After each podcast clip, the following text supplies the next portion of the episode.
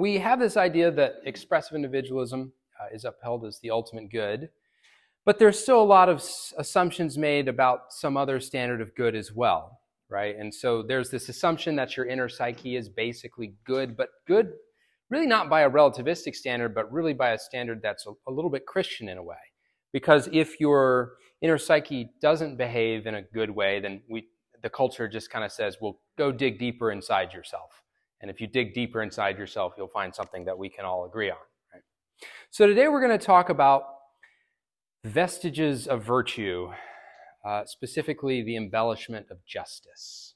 So there are some virtues left in our society, but what was once a very healthy, hearty stew of many different virtues has been uh, filtered down and it's now a very thin gruel. And so we have some, some meat substitute floating around in there that's uh, expressive individualism, right? But, and, and, there's, there's, there's still a few veggies, a few good things, but they're, they're, um, there's, it's not as, as thick and hearty as it, as it really should be. So we talked about the source and function of relativism and the lack of telos and purpose, and that's really what took a lot of the good stuff out of the stew, right? But there's still some, some things that remain. The problem is accurately described uh, by a guy named Alasdair MacIntyre in his book After Virtue, which he wrote in 1981. Uh, and it was true at the time, and it's even more true today. So he imagines a society in the wake of a know nothing uh, revolution that succeeded in abolishing scientific knowledge. Okay, so imagine a society where all scientific knowledge has been abolished. And he says, in this culture, quote, adults argue with each other about the respective merits of relativity theory, evolutionary theory, and phlogiston theory, though they possess only a very partial knowledge of each. Children learn by heart the surviving portions of the periodic table and recite as incantations some of the theorems of Euclid. Nobody, or almost nobody, realizes that what they are doing is not natural science in any proper sense at all. So this makes a little more sense if you know what phlogiston theory is. Phlogiston theory is the, uh, the, the old, old Greek idea that there's like black bile and yellow bile and earth and air and fire and everything is made of these things. So it's just, it's just a nutty 2,000 year old theory. So the, the sort of joke, it's a dense joke because it's a philosopher joke, okay? The, the sort of joke is in a society where scientific knowledge has been lost, there are still fragments. And people are just mixing and max, matching scientific theories. They don't really understand anything. They're just quoting stuff and truisms. Well, he goes on to say that the hypothesis I wish to advance is that in the actual world which we inhabit, the language of morality is in the same state of grave disorder as the language of natural science in the imaginary world which I described. What we possess are the fragments of a conceptual scheme. We possess indeed fragments of morality, but we have very largely, if not entirely, lost our comprehension, both theoretical and practical, of morality. In 1981, that was the state of morality. So, much more so today. So, we're delving into a worldview that is fundamentally incoherent. And so, it may feel a little incoherent. We started with relativism and then we kind of pushed it aside because we couldn't really live in that world. Uh, and then we talked about expressive individualism being the highest truth, but it is still grounded in some other virtues too. And that's what we're going to unpack today those other virtues, particularly um, justice. So, it's my observation that uh, the least common denominator virtues are the ones that are left in the stew. The most simple and intuitive virtues are the ones that our society still understands. Now, there is no guarantee that these virtues will be a part of our culture forever. It's not locked in because the Canaanites' sense of intuitive morality didn't keep them from offering their children as human sacrifices, right? So we can lose even what we have left in our moral stew. But um, there are some legitimate values, maybe a little distorted, that are still held up in our culture as good. To you, what values or, or virtues can you think of that our society does still understand are worth something? One thing that you hear a lot of, but I don't think it's necessarily accurate, word is courage. Courage. Something everybody has courage because they're standing up things. Yeah. true, but boy, they're sure. That that's true, um, and we did talk about that in expressive individualism too. How expressing yourself is called courage, and therefore courage is uh, really it's sort of a manifestation of expressive individualism, right? But yeah, I mean, there's certainly there's certainly good courage, yeah, and our society at least values that basic concept. What else? Not to murder. Not to murder. We're still more or less there as a society. We think that's generally wrong um, with with some exceptions. Yeah, and we'll we'll talk about some of those exceptions. But what else? Justice. Justice. Oh yeah, justice. And we have a pretty intuitive sense of justice. Um, you know, I'm I'm a Christian, grounded in a Christian worldview, but I got my car stolen on uh, Thursday morning, right after Wellspring U.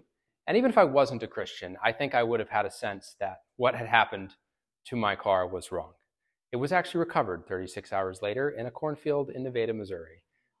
Interesting story. But yeah, justice. We still have some, some very intuitive sense of justice. What else? There's, there's still some value of sacrifice. We still appreciate that that's a good thing. So, just to give you a little framework for the, the lesson to remind you, first section we talk through the cult, what the culture believes, the sort of lie, and then we break it down point by point in the truth. And then we look at how the lie creeps into the church, and then we talk a little bit of application and conclusion. So, breaking down what the culture believes here, one of the basic things I think our culture still gets as bad is suffering. Uh, we're like, that's that's bad. We should probably try to avoid that. We should try to uh, to make it not happen to other people. So I'm going to give you before we delve into justice, I'm going to give you three observations about suffering that sort of forms a moral framework for our culture, right? Some of this is true, some of this is not. We'll unpack it later. So my my observation A here is that suffering and anything that causes suffering is bad. This is what our culture believes. Suffering is bad. Anything that causes suffering is bad. It's a pretty intuitive idea. Um, a British atheist that I, I found written about named Stephen Fry, he was asked in an interview, interview tried to ask him a clever question. He said, What if it turned out that God existed? What would you say to him? And this is what Stephen Fry had to say. He's supposed to be a comedian, he's not actually that funny. He, he said, I'd say, bone cancer in children, what's that about? How dare you? How dare you create a world in which there is such misery that is not our fault? It's not right. It's utterly, utterly evil. Why should I respect a capricious, mean minded, stupid God who creates a world that is so full of injustice and pain? That's what I would say. We'll see if that's what he says. But that's what he thinks he'll say. So, okay, suffering and anything that causes suffering up and up, up to and including God potentially is bad on the culture's view. My, my second observation here is that oppression is assumed to be the cause of nearly all suffering. Oppression is assumed to be the cause of nearly all suffering. So, oppression is just human action. That's what I mean by that. Um, and, and for our culture, we generally say if somebody is in a bad spot, we, we look for the person who put them there. And we assume that there's uh, even in the case of natural disasters these days, a lot of natural disasters are attributed specifically to humans. It's like that hurricane was because that person drove that big SUV, which you, you can debate climate change all you want, but it's, it's, there's definitely not a link like that. But we, we want to tie everything to human action. Okay, so oppression is assumed to be the cause of nearly all human suffering. And even when one person harms another person, a lot of times they want to analyze it deeper than that and they say, well, yeah, you harmed that person, but it's because your parents messed you up or your neighborhood was bad, your zip code was underprivileged, whatever. So oppression is the cause of pretty much everything. This is, of course, where we also get into the, the those terms equity versus equality, right? So equality generally assumes that we should have, uh, the way the terms are used, that we should have a, some, some kind of fair opportunity uh, where everybody could attempt to do the thing. So I think everyone who's at, in church here had the opportunity, has the opportunity to teach Wellspring University. I'm having to be the one up here. So the outcomes in this case were not equal, but the opportunity is, is more or less equal. Now, equity says we need to focus on the outcome. And if the outcome is not equal, we assume, our, our first assumption is that oppression is the cause of the outcomes being unequal. Something unfair went on, and that unfair thing was caused by humans. Okay, second, that's the second observation about suffering. The third observation I'd have about suffering is that our culture says we have a moral obligation to stop suffering. You know, we have a moral obligation to stop suffering. I'd, I'd say that's generally right. Uh, and our culture assumes that to be true. There's a humanitarian who did a lot of work. Uh, he was he definitely was not a Christian. I think he was an atheist. His name was Paul Farmer. He did a lot of medical work in Haiti in the late 80s, 90s, uh, early 2000s. Built some clinics and hospitals that were actually in the neighborhood that Abby and I worked in. And he, he did a lot of good things. He wrote an interesting book that I've, I've read.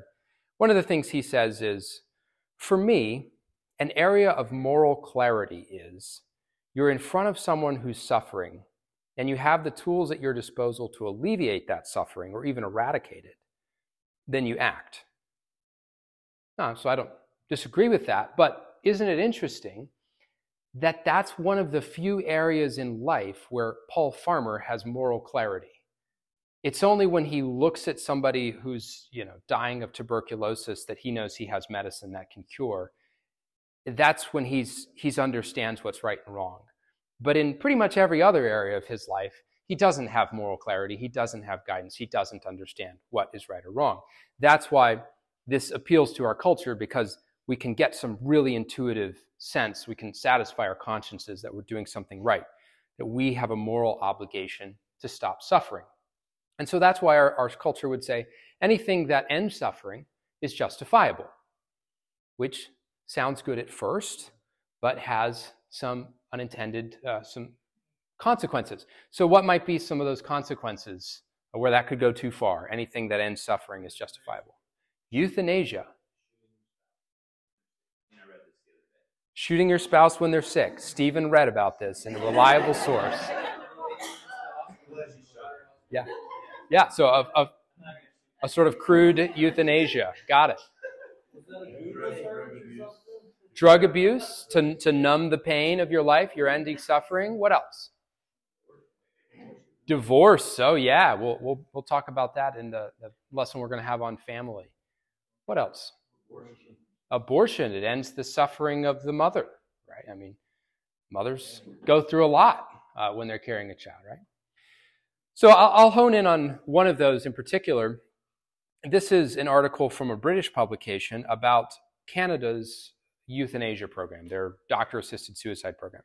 So keep in mind, this is coming from someone who's probably pretty centrist. It's coming from someone in Britain, it's not coming from some conservative in the US. Canada is euthanizing the poor, the mentally ill, the elderly, and those who are costly to treat while Britain remains stubbornly wedded to the principle that poverty should not be a death sentence.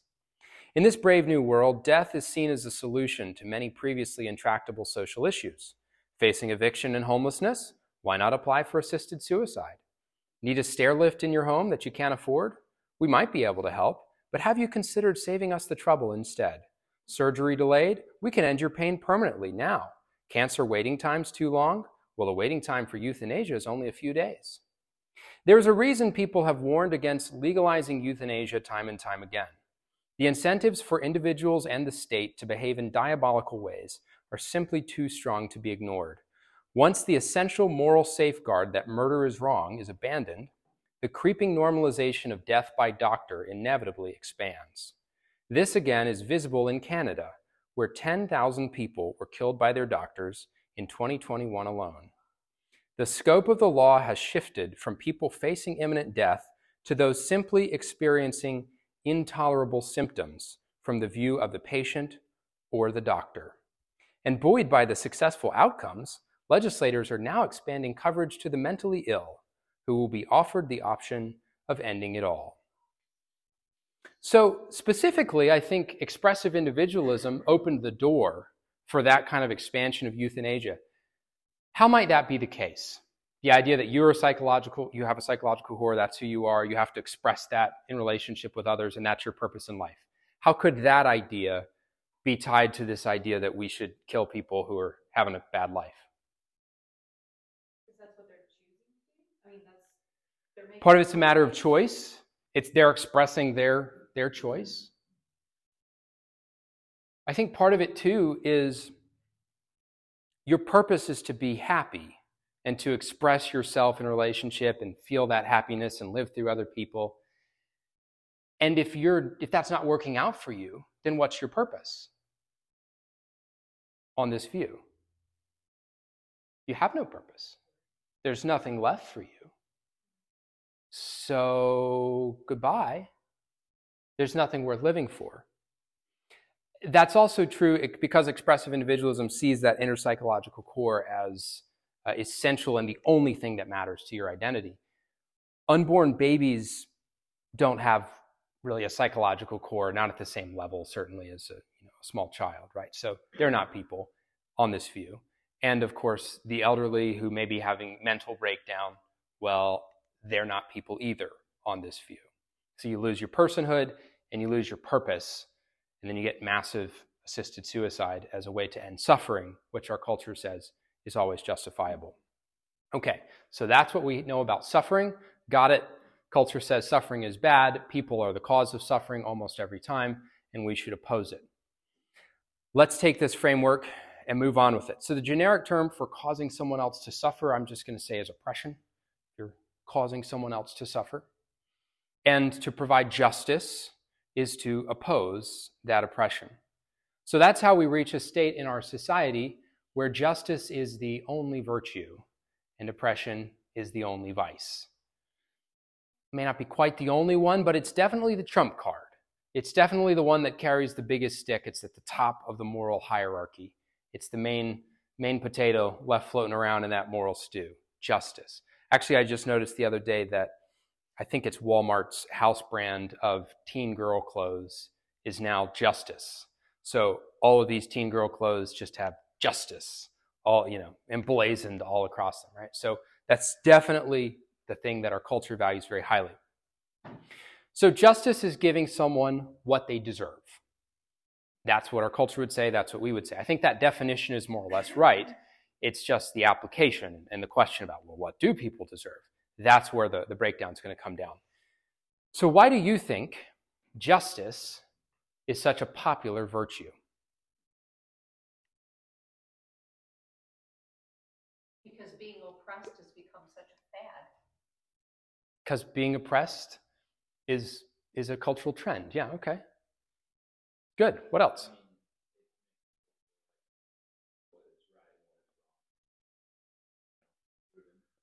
It gives people a sense of moral clarity. And they have additional purpose. Permission to do what? So it's not a very restrictive moral framework. Yeah. What else?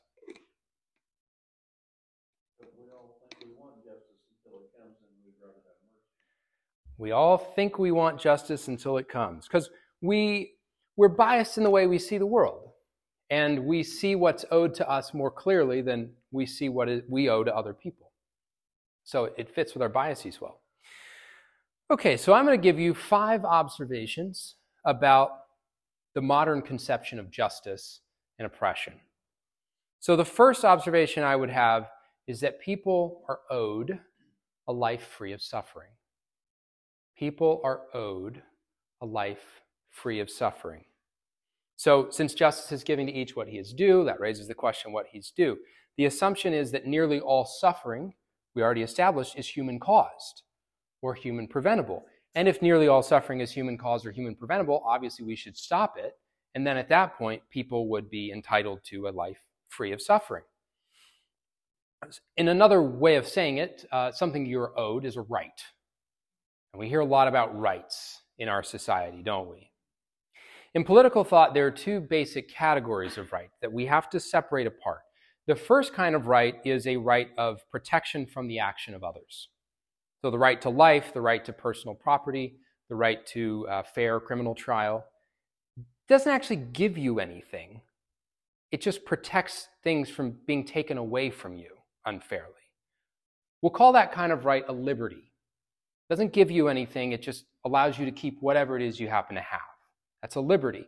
The second type of right promises you something, it gives you something. Uh, maybe that's food or housing or education or financial security and retirement. We'll call that type of right an entitlement. That entitlement has to come from someone else, ultimately, because you didn't have it in the first place. Now, these two types of rights are getting all mixed together in the modern conversation, but they're fundamentally different things. Okay, so we have liberties and entitlements. Some people also call them negative rights and positive rights. The modern conception of our rights, uh, it sweeps in more and more and more entitlements as we approach towards this utopian goal of having a life free of suffering. Go in with that mindset of, oh, your suffering is caused by someone else. You deserve to be free of that suffering. We'll give you more and more entitlements, a form of rights, uh, in order to, to alleviate the suffering that you have. Put in the words of Nelson Mandela Overcoming poverty is not a gesture of charity, it is an act of justice. It is the protection of a fundamental human right, the right to dignity and a decent life. Stuff sounds very good, very eloquent. Um, there are problems.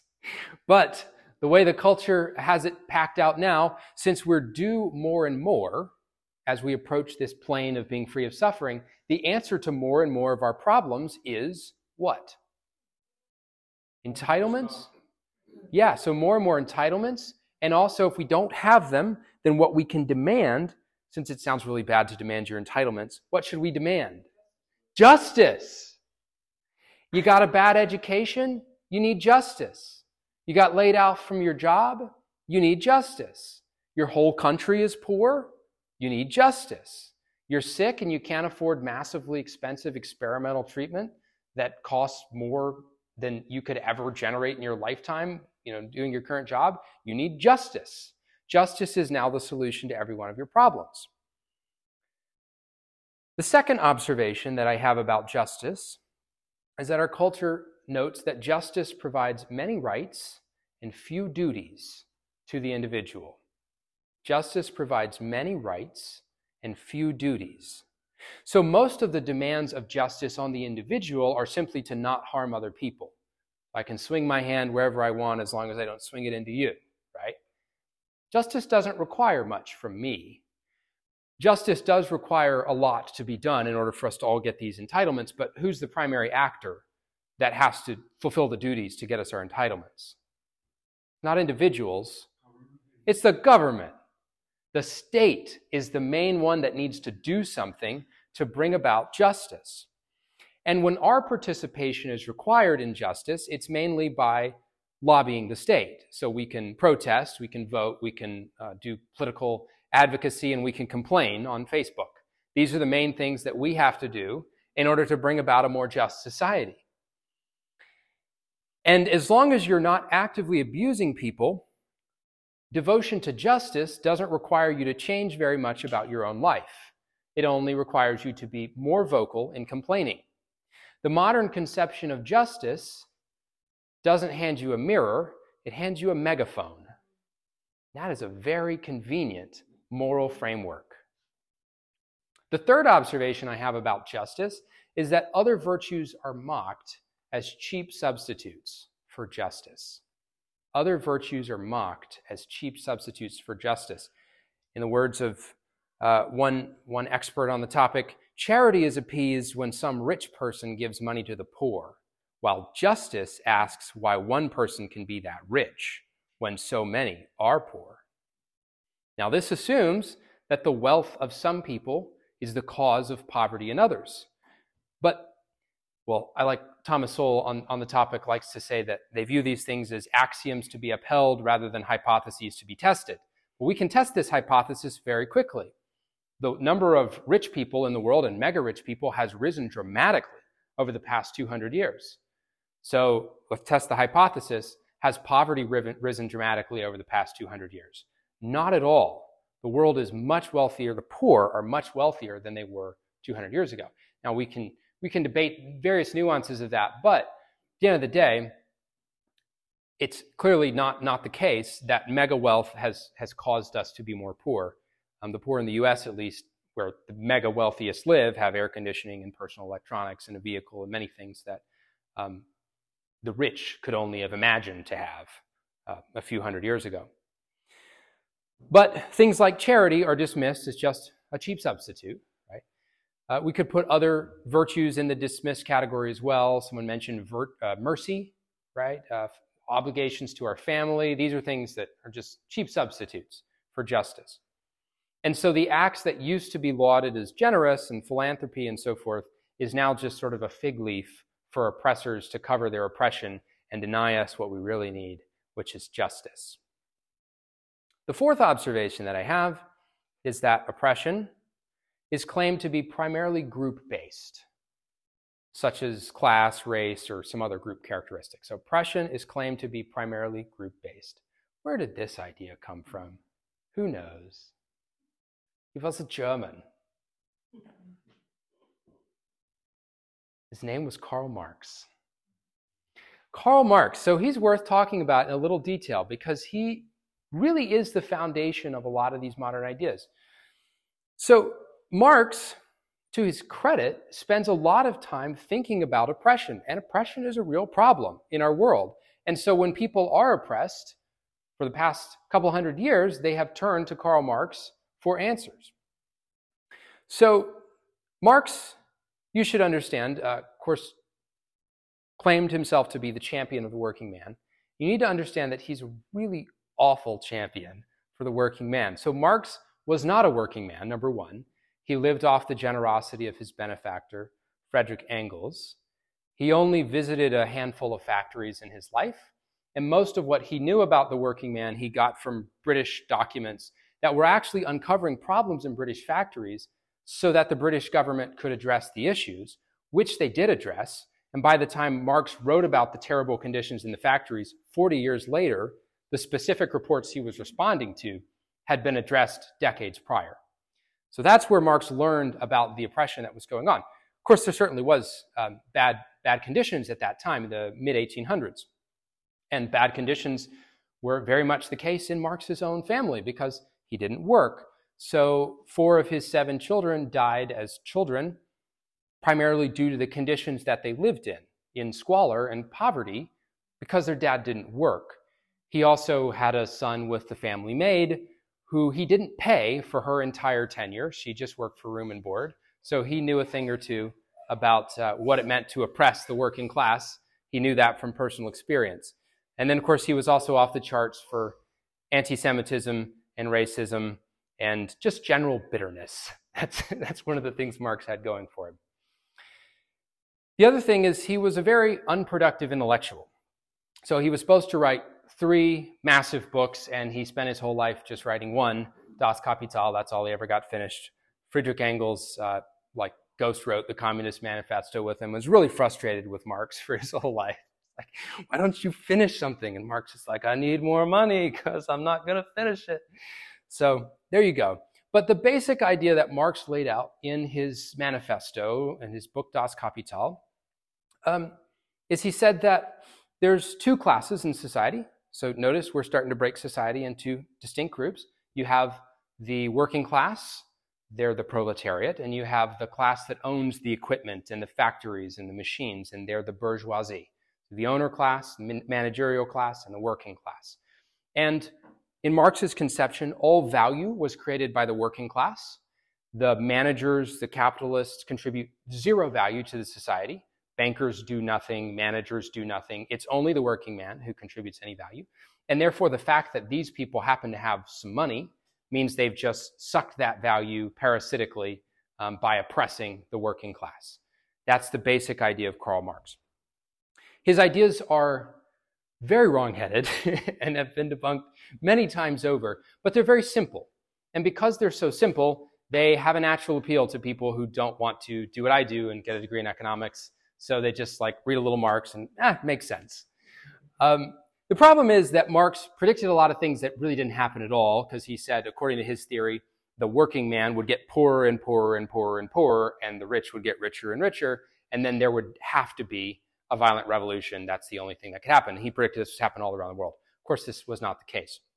Now, the violent revolutions did happen in some places, and Marx said first you have to have a violent revolution, and then you seize the means of production from the owners of the stuff, and then the workers share ownership of it, and then they get to have all the fruits of their labor, and then everyone's happy and healthy, and there's a worker's paradise, which was always a little fuzzy on the details. And so some people have tried to implement Marx, of course. They got the violent revolution part down. Whenever they got to the workers' paradise part of the equation, the fuzzy details came back and bit them, and it just never quite worked out anywhere in the world.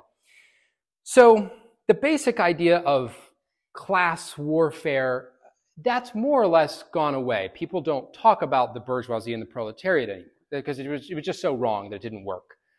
But what has been retained is this basic idea, which fits in with the culture's intuitions about all suffering being human cause, that you always have two groups, and it's always an oppressor group and an oppressed group. And of course, the solution is our favorite virtue, justice.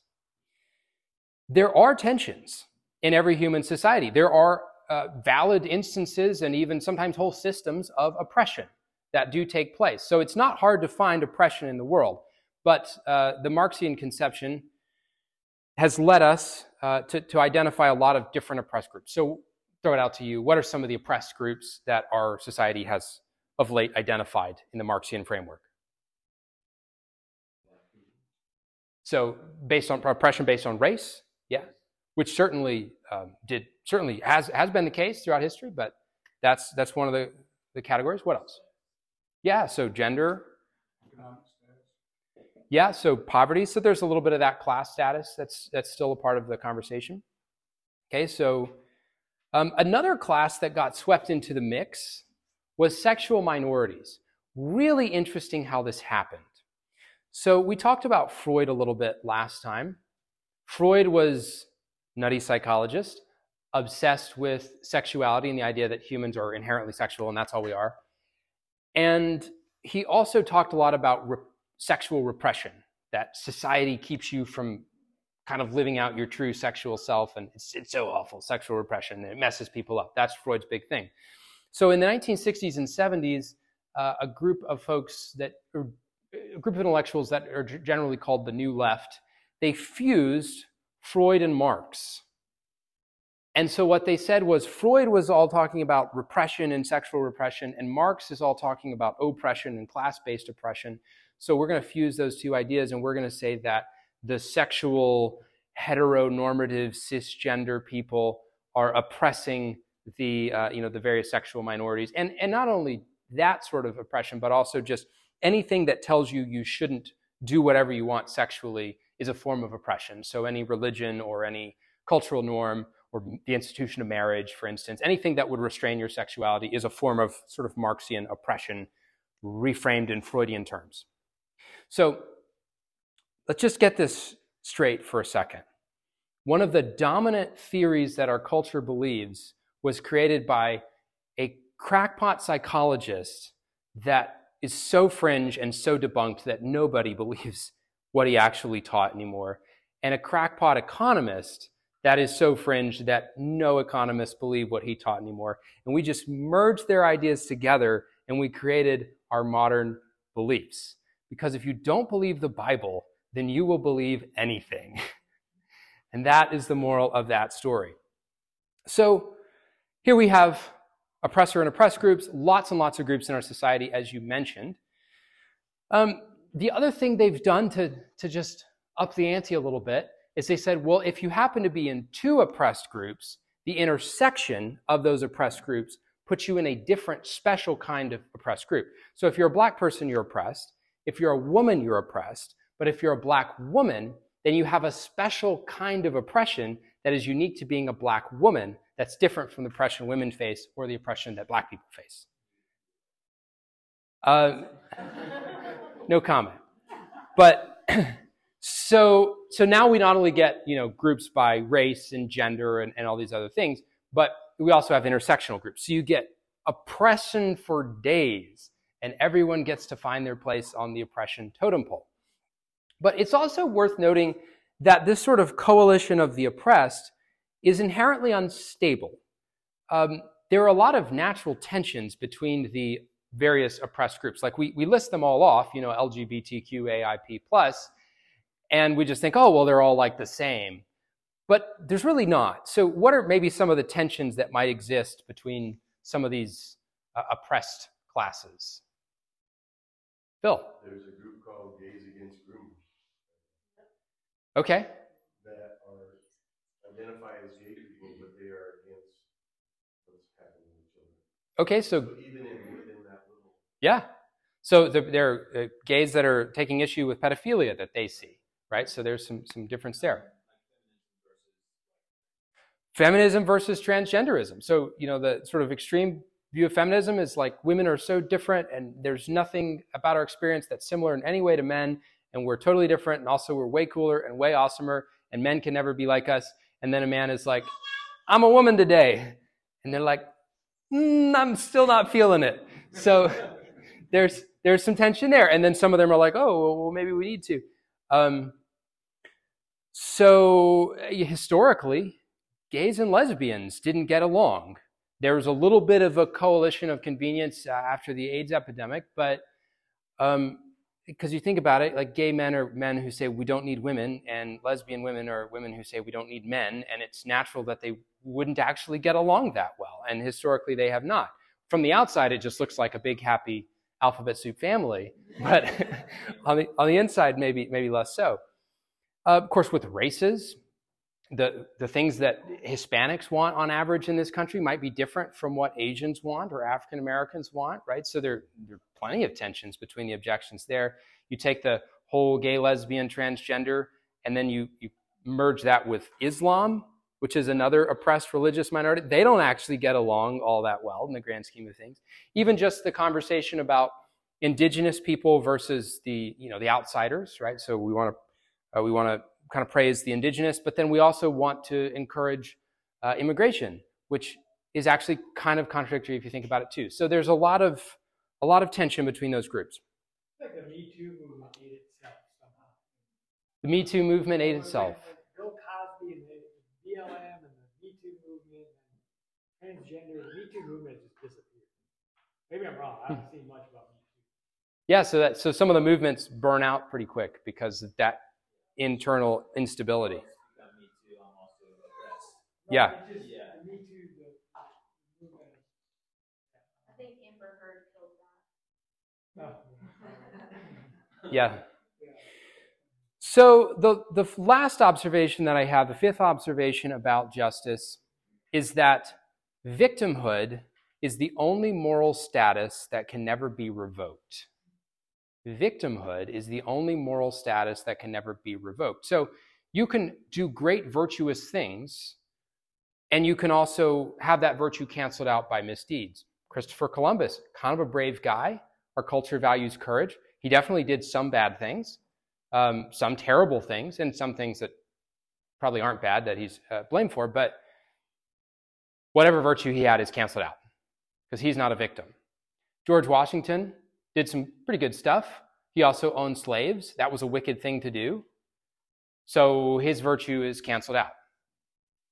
But can you call can you really call someone virtuous who mix their virtue with oppression? Well, it, eh, that is a tricky tricky thing, right? Uh, and and I think we do ourselves no favors by just overlooking the sins of people in the past. But the thing about victimhood is is if someone is say a victim of police brutality or an assassination or any number of other things, the fact that they were a career criminal up to that point is completely immaterial.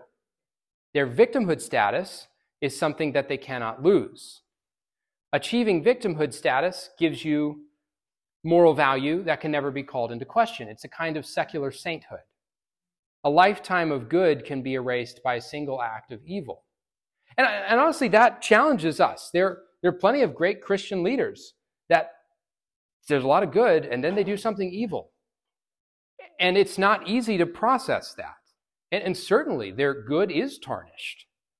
So I don't want to overlook that. I don't want to just sweep that aside. But I do want to say that, you know, there are not that many people in the Bible who could have a statue made of them by today's standards, because we do see all throughout Scripture good and virtue blended with sin and fallen man.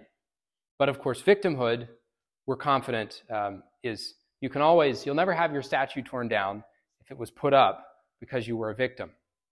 The other thing that's kind of interesting is the intersection of expressive individualism with this sort of identity class based guilt is a natural recipe for people to change their identities and opt into oppressed classes. I think that's why you have uh, one of the, the, the Grammy Award winners, which I'm sure nobody saw, and I didn't either, um, was a white man who identifies as a non binary person and a white man who identifies as a woman who had a duo in which they won a historic um, you know, song award, right, at the Grammys. But the point is, you have two white men who are really at the bottom of the oppression totem pole, and they were able to elevate their status by leveraging expressive individualism to change into a sexual minority, right? So it's only natural that we would see more and more of that. So that is plenty enough of what the culture believes that is a lie. Let's unpack a little bit of truth, shall we? Let's talk about suffering. I'm going to go through those three observations again. Suffering and anything that causes suffering is bad. So that's what the world claims. Now, suffering is bad, and it is all caused by sin in one way or another. Some directly by human oppression, some indirectly by just living in a fallen world, natural disasters, and so forth. And God will right it in the end. But only Christianity allows us to make moral claims about suffering. Because as we said early on, you can't get an ought from an is. Just observing the world and the pain in it doesn't allow you to attribute moral value or evil to that pain. You only get moral value from a moral value system and from a giver of that moral value system. It's also worth noting that suffering takes place on a very limited time scale in the total frame of eternity. Therefore, while it may be bad, it is certainly not the worst thing. In the words of the apostle Paul, 2 Corinthians 4:17, for this light momentary affliction is preparing us for an eternal weight of glory beyond all comparison. So, would Stephen Fry say the same uh, diatribe to a doctor who is giving a chemo treatment to a child with bone cancer?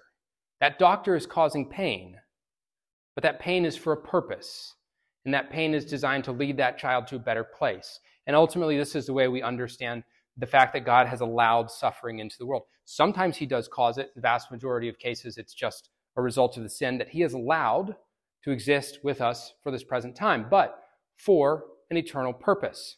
And God does not just voice suffering upon us. Hebrews 2:10 says, "For it was fitting that he, for whom and by whom all things exist, in bringing many sons to glory, should make the founder of their salvation perfect through suffering." Jesus Christ has borne our suffering with us so suffering is bad, and he knows that better than anyone else. In response to the second point, that human action is assumed to be the cause of nearly all suffering. So, as I said, ultimately it's caused by sin in one way or another, but the idea that humans are naturally happy and healthy and relationally fulfilled and wealthy is nonsense. That's not the natural state of mankind. As Thomas Hobbes said, the natural state is a life that is nasty, brutish, and short. If you put any single one of us on a desert island, our life would be nasty, brutish, and short. So all of the good things in our society have to be wrested forth from a fallen world. It's like a, if you run across a garden in the wilderness with nice, nice tilled rows and corn stalks and, and tomatoes with all tied up, that didn't just happen. Somebody had to put a lot of good work into making that happen. All good things, whether they're relationships, whether it's physical wealth and prosperity, are like that. We have to pull them forth from the earth. And so to say that we're all just entitled to them in a state of nature is simply nonsense because it doesn't exist in that form.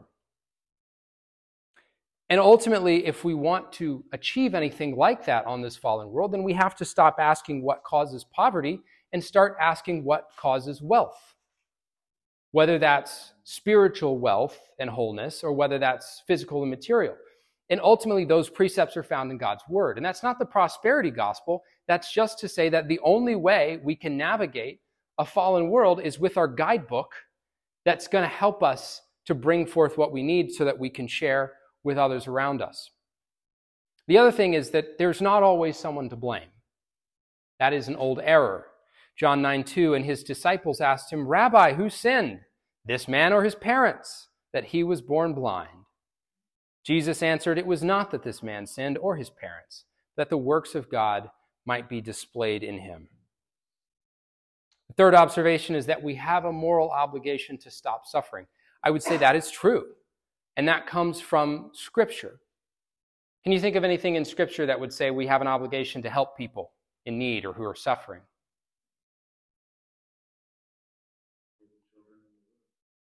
Take care of the children and the widows, pure religion and undefiled. That's what it is. The Good Samaritan. Leaving the corners of the field. and- Yeah, an obligation to, to let people reap the corners of the field. 1 John 3 17. If anyone has the world's goods and sees his brother in need, yet closes his heart against him, how does God's love abide in him? So we do have an obligation to help people in need, but fortunately, Scripture also gives us parameters. We're not just left with this open ended guilt for all the suffering in the world. We're given obligations, we're given limits, we're given priorities. We'll talk about some of that later and how God stacks our priorities. So let's look at what justice is and how it has been perverted. Justice is giving someone what is due to them. That's true. So the first thing that our culture says is that people are owed a life free of suffering. Understand that the main thing we are all owed is death. Because all of us have ourselves committed a massive injustice against a God who gave us everything, and we spit in his face. We are the perpetrators of injustice, and the only thing we are all owed is not something that any of us want to go cash the check on. Within human relationships, though, what we are owed is actually quite complex. And that's because justice differs by context. I talked to a philosopher that said justice has at least four different categories. You have justice in the family, in the marketplace, in the community, and in the courtroom. And in these contexts, we're owed different things. So, a judge, for instance, should not show favoritism. But a father should show favoritism to his child over another child. So, what are you owed? Well, it depends on the context. In the marketplace, people are rewarded according to their labor. At home, a child is not just rewarded according to her labor, because children often don't contribute that much, and yet we still feed them, even if they don't work, like, like Thessalonians says they should, right? And in the family, your level of say is based on your position. So a mother has more say than a child. Even if the child grows up and is an adult child living in the same home, the mother still has more say. But in the community, we all have the same say. When it comes to voting for who should be the president of the United States, the governor of Missouri gets one vote, and a homeless man under a bridge gets one vote. Now, who knows probably more about who the president should be? I mean, you would hope the governor, right? But he doesn't get more votes because in the community we say complete equality is what we want. So justice differs by context. It's very complex. Justice is, is, is sort of a, a beautiful vase that's, that's intricate. And our society has just crushed it down into a little ball of, of fragments and shards, mashed them all together. It's not what it should be. But everything that we are owed ultimately has to stem from a higher source. Rights do not exist without a rights giver. If the state is your rights giver, then the state giveth, and the state can take away. Now, at the same time, uh, God, who's the only real rights giver that's a contender that we can trust to, to not just change his mind on us, he never promised us a life free of suffering. That's not a right he gave us. Au contraire, John 16 33. I have said these things to you that in me you may have peace. In this world you will have tribulation. But take heart. I have overcome the world. So, what happens when we try to make a life free of suffering that our, our rights giver never gave us a right? Well, when our country was founded, our founders understood that rights came from a rights giver, and that's why the, the Declaration of Independence asserts that all men are created equal and endowed by their Creator with certain inalienable rights life, liberty, pursuit of happiness, all liberties, none of them entitlements. So, let's suppose you find some other moral source. So you're like, no, the state's offering some pretty good rights, so I'm going to take the state as my moral source. The problem is that that philosophy creates no end of problems because liberties can be universal.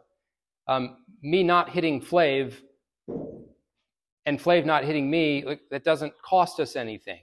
Liberties we can all have. Now, we may have to fight to protect them, but we can all have them. It's common good, it's shared. Whereas entitlements, we've got to fight over because If I have a right to a comfortable retirement and I don't work hard enough to provide it myself, I've got to take it from someone else. It's got to come from their comfortable retirement. Every right enshrined in the American Constitution, based on that Christian framework, is a liberty. These protections, like our ability to speak our minds, make an enforceable contract, own property, can be protected equally for all. And they give American business people of all backgrounds the ability to, to save, to invest, and uh, to create that garden in the wilderness. Now, of course, there are sins in our past where we didn't extend those rights to everyone that we should have, of course. But more or less, they have been extended at this point. The Soviet Constitution of 1936, on, on the contrast, was brimming with a lot of entitlements. The state offered Soviets a lot of awesome things, granting itself as the all powerful moral source, of course. They guaranteed a job, rest and leisure, a comfortable retirement, education, paid maternity leave, and free childcare. In 1936, wasn't that so far ahead of the times? And wouldn't the people in the gulags have liked to know about all those rights that they were supposed to have access to? So each new entitlement is going to bring with it a corresponding uh, violation of someone else's liberty. And then what this creates for us is that the incentives that uh, the entitlements create is that we shouldn't save and invest. Should just stare at this adorable small child that I have here. Very, very distracting. Um, so if a person is entitled to free food, education, and transit, then why not organic food, a master's degree, and new cars? So we can all argue about what we should be entitled to. We can all argue about who should provide them. But ultimately, we will lose the incentive to create the things in the first place. So there's no moral source that would cause us to believe that those things actually are granted to us. But even if we pretended and we just did it anyways, it's a wellspring of bitter contention in practice. Now, that analysis does not preclude us from saying that sometimes we might have a moral obligation to provide things that we have to others. The Bible is actually quite clear on that. Sometimes we have something and we are supposed to give it away. That's true. But it's different to have an obligation for the giver to give than an obligation for the, uh, the one in poverty or so forth to take. That would give them a right to take by force, like I would have had a right to take my car back by force since it was mine in the first place. So let's look at the point that justice provides many rights and few duties. Justice provides many rights and few duties. That's actually true about justice. Uh, and that explains the appeal of justice to our society. But it merely serves to underscore why justice is an inadequate moral system. It's just, it's just not good enough by itself, right? So merely abiding by the injunction to do no harm to others doesn't actually create a very good world. And that's why we need more than justice. So that goes into the third point. Other virtues are mocked as cheap substitutes. But we need a lot of other virtues. What other virtues do we need besides just justice in order for our society to function well? Honesty. Honesty, generosity, Compassion. compassion, Cooperation. cooperation. All those things might not be owed to someone, but if we don't give them, we'll live in a terrible society. I think of the fruits of the Spirit. Uh, so, love, joy, peace, patience, kindness, goodness, faithfulness, gentleness, self control. And of course, what is the greatest virtue in the scriptures? It's love. Love is a much better beacon to build your moral system around than justice. And these virtues are not optional. Bible talks about the rich man and Lazarus. Rich man had stuff. For the sake of argument, let's say he earned it fair and square. Lazarus, maybe he was just sick from birth and he couldn't work, so he didn't produce anything. And God wasn't happy with the solution of, well, Lazarus can just live in poverty and the rich man can just live in wealth. No, God said, you have an obligation to give or I will punish you eternally for not fulfilling your duty. So we do have duties, and those duties drive a functioning, healthy society. Things like charity, things like mercy, which are generally, uh, you can take them all back to love. And this creates a much better system because it encourages people to build a bigger pie and then share some of their piece of the pie with others. And this lines up with Galatians 6 that instructs us to bear one another's burdens and so fulfill the law of Christ. But let each one test his own work, and then his reason to boast will be in himself alone and not in his neighbor, for each will have to bear his own load. Now, it's talking about spiritual burdens primarily here, but it's saying we should, we should each carry our own weight, bear our own load, and we should also help each other out with things that they cannot bear alone. It's this really beautiful combination of doing our part and helping other people out voluntarily. Voluntarily from our perspective, but in the end, it's actually not voluntary. It's obligated by God, and, and He will make that right if we don't do our part. And don't we all thank God that He values more than just justice? Because was there any other way for God's justice to be satisfied than Jesus to die on that cross? Well, there actually was. We could have all died.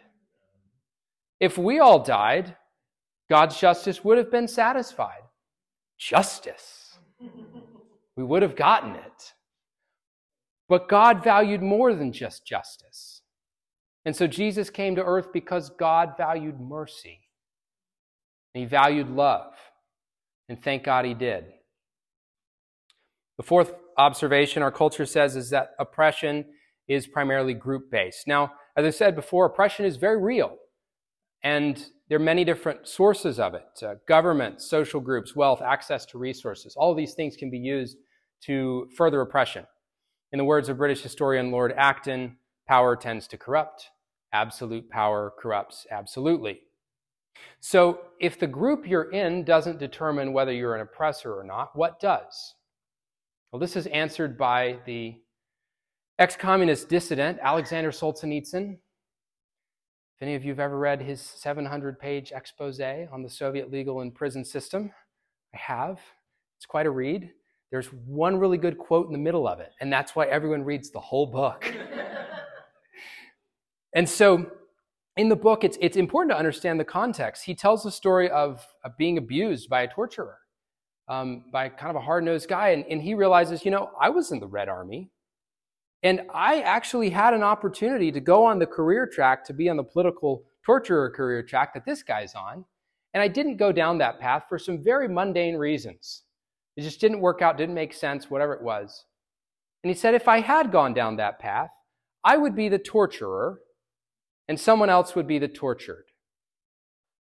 And that thought kind of took Solzhenitsyn aback, and he thought about it and he, he said, the line between good and evil cuts through every human heart. It's not about oppressed class and oppressor class. It's about humans who are all fallible, who are all prone to great and unspeakable evil and sin. And that line between righteousness and unrighteousness cuts right through each one of us. There's no better example of that, actually, than the founding of Liberia. Does anyone know anything about Liberia? What continent is Liberia on?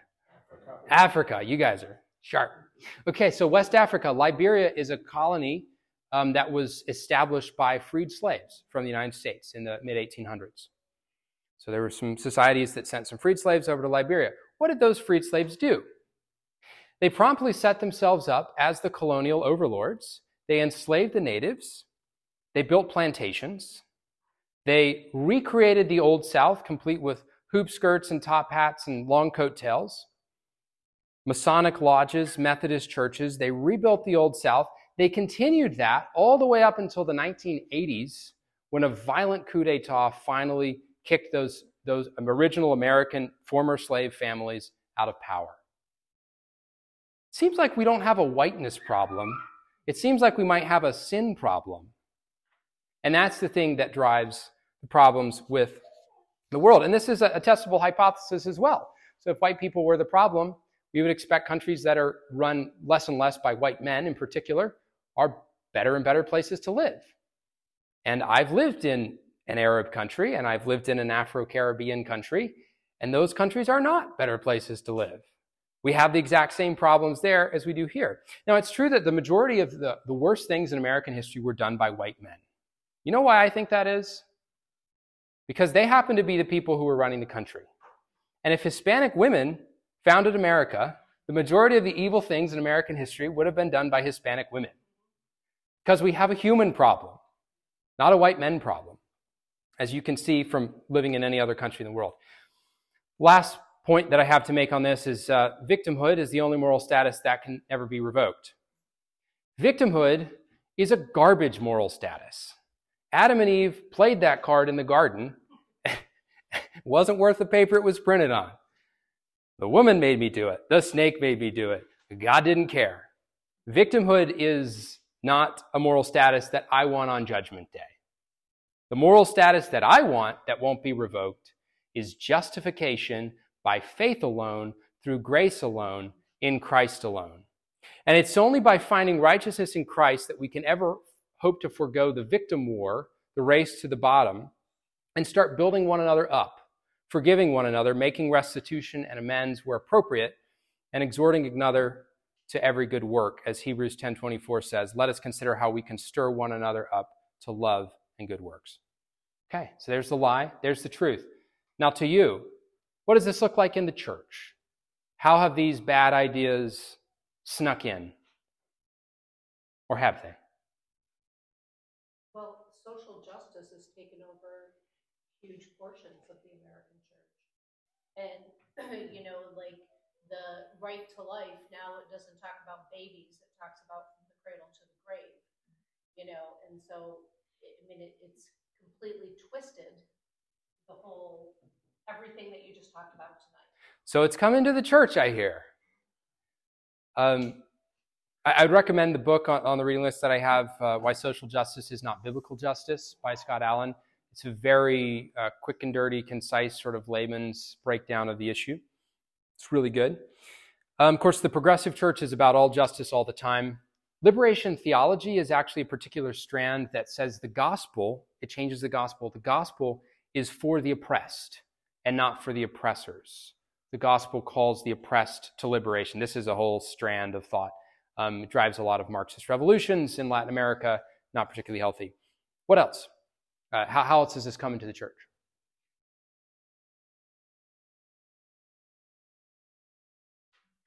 It's in a lot of our worship songs.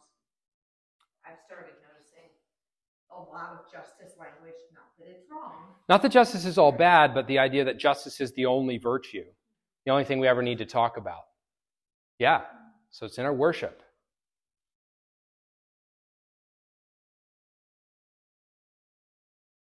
So I saw a really interesting chart that, that breaks down um, this sort of orthodox versus the progressive Christian understanding of justice. And it answers three questions What's wrong with the world? How does God respond? And what's the message of the gospel? Okay, so these three questions. To the uh, progressive, what's wrong with the world is brokenness. Things are not as they should be. Brokenness is what's wrong with the world. How does God respond? God responds with healing. God gives healing to the broken. And the message of the gospel is don't reject the love. Okay? To the Orthodox or the more conservative side of the church, what's wrong with the world is sin. How God responds is impartial judgment. And the basic message of the gospel is be rescued from the wrath of God. Now, the conservative mind has the ability to understand both of those things. So there's sin and brokenness. Sometimes we do things that are wrong, sometimes bad stuff just happens to us. God judges, but he also heals. There's wrath and there's love. So we have the ability to hold both ideas in our mind. The progressive side of the church generally does not. They cannot talk about sin. They cannot talk about wrath. They cannot talk about repentance. That doesn't fit in their framework. That's one of the ways that this is coming to the church. Brokenness is a really big buzzword. Again, I'm not saying that it's wrong. I'm just saying if we only ever talk about brokenness and we never talk about sin and repentance, then we have followed the culture off track in this regard. So let's talk a little bit about uh, people focusing on what they're owed rather than what they owe to others. Entitlements. You think any entitlement mentality has crept into the church? Health and wealth, prosperity. God owes me. That's a great one. What else? Hmm, church hopping.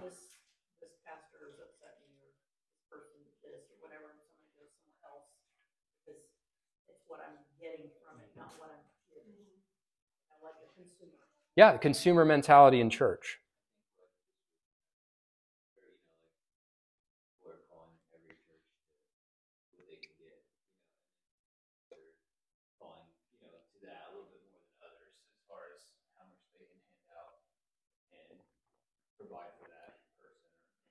There's some abuse of uh, programs designed to help people. Yeah. Well, and also just the accoutrements that we expect when we go to church. You know, the programs, the coffee bar, the, I mean, you know, just the. I came to Wellspring because they had donuts.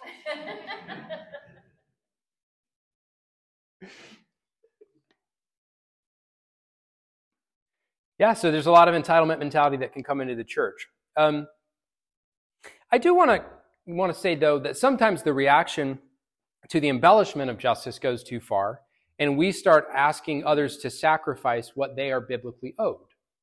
So, one of the things the Bible says is that employers shouldn't withhold fair wages, or, or that you know congregants shouldn't withhold wages from their minister, right? And sometimes, uh, living in the nonprofit world, there can be this mentality of, well, you work at a nonprofit, so you just need to do, we're going to pay you for 10 hours of work and you're going to do 30, and we're all going to be okay with that. And the donors are all going to be okay with that, right? Because it's spiritual. We're doing it for Jesus. But the Bible makes it clear that we, uh, you know, the church owe people who are doing the work of the ministry money, a fair wage for what they're doing, right? Um, you know, we can think about obligations that husbands have to wives or fathers to children. You know, we owe each other things and we must provide them. Another thing that's crept into the church is just buying into the cultural framework of the immutable classes of race. The idea that race is this fundamental thing that cannot change. I note that, actually, this was pointed out by a guy named Ismael Hernandez, who's a really cool Afro Hispanic ex communist who loves freedom now. Uh, he says, the Bible, well, this is my, my version of what he says, but the Bible makes a big deal out of gender and not a big deal at all about race. And our culture has turned it exactly in the other direction. Gender doesn't matter at all. You can change your gender, three times a week. Uh, race is fundamental. You can't change your race, interestingly enough. That's what our culture says, completely backwards from the way the Bible orders those things. It's also this whole idea of Christians with adjectives, you know. So uh, we were just in our, in our small group the other day looking at Paul talking to Jews and Gentiles. And it's true, Paul does not tell them to abandon their Jewishness or their Gentileness. He doesn't say, quit calling yourself Jews. He doesn't have a problem with that. But he never refers to them as the Jewish Christians and the Gentile Christians. He always refers to them as collectives Christians, brothers. That's what we are. So we have a higher identity that is completely merged together, that collective identity. And below that, we may have some unique characteristics, and some of them may be group characteristics, and that's fine. But we should never assume that our group characteristics move all the way up and continue to divide us at every level, no matter how high the collective is. It's also kind of interesting that in our um, push for more diverse churches, we, usually we mean racially diverse, it, it overlooks the fact that racially diverse churches actually tend to not be socioeconomically diverse. You tend to have to pick one. You can either have rich and poor people going to the church, same church, or you can have uh, people of lots of different ethnicities going to the same church. It actually, just observationally, you don't see a lot of churches with a lot of poor whites and a lot of poor Hispanics and a lot of upper class, you know, Hispanics and whites that all get along together.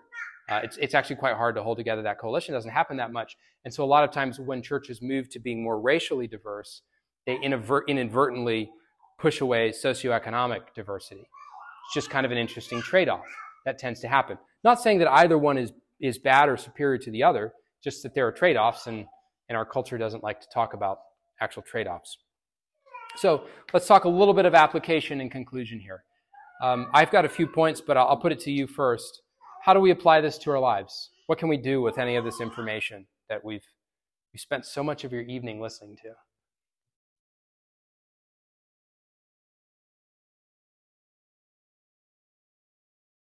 think it's really important to know what the Word of God says.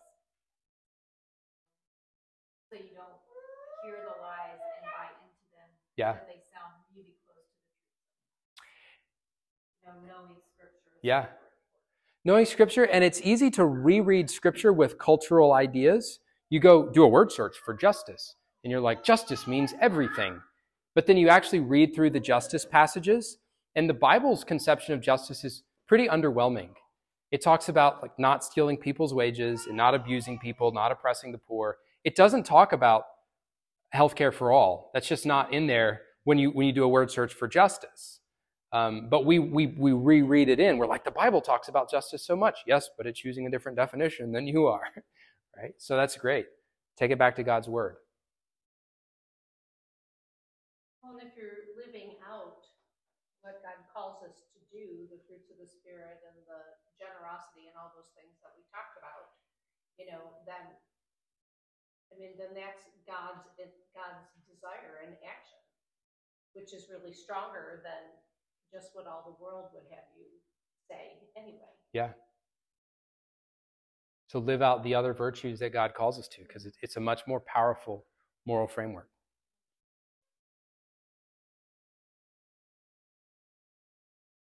What else?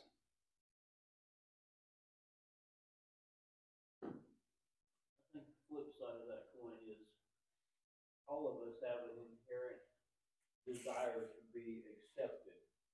So we have to be real careful that the direction we move to get that acceptance is not leaving behind what the Bible says. I, It's tempting to reframe a lot of biblical concepts in cultural language. And sometimes that's a, a dangerous path to go down because we're, we're just trying to be more accepted and, and we're trying to say the truth, but now we're using terms that the culture means something different by, and it's just a, a, a huge open door for the gospel being misrepresented, misunderstood. Yeah. So, here are a few thoughts I have on how we apply this for our lives. The first is that it's okay to yearn for a world without suffering and to alleviate it where we can, but this world is going to have problems. So, we just need to be prepared to deal with them. So, how do we prepare to deal with suffering? How would you tell a, maybe a young person? Yeah, what, what do you do in your life to be prepared for suffering?